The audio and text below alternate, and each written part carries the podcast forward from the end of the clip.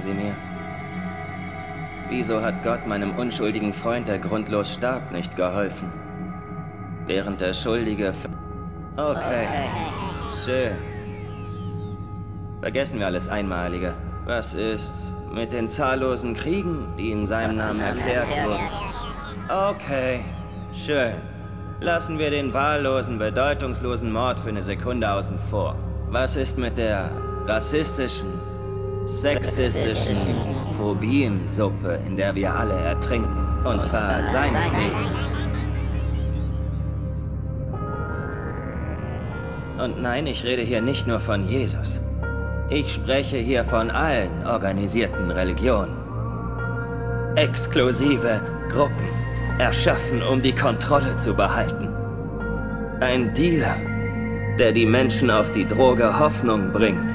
All seine Jünger, nichts weiter als Abhängige, die ihren Schuss Bullshit wollen, nur um ihr, ihr Dopamin der Ignoranz zu behalten. Abhängige, die Angst haben, die Wahrheit zu glauben, dass es keine Ordnung oder keine Macht gibt. Dass alle Religionen nur metastasierende Verstandswürmer sind. Verstandswürmer, die uns trennen sollen, damit es einfacher ist, uns Regeln aufzuerlegen von den Scharlatanen, die uns regieren wollen.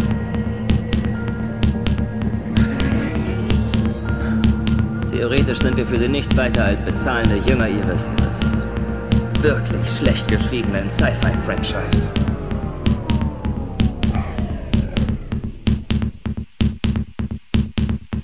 Don't stop. Don't stop. Don't stop. Don't stop. Don't stop. Don't stop. Don't stop. Don't stop. Don't stop. Don't stop. Don't stop. Don't stop.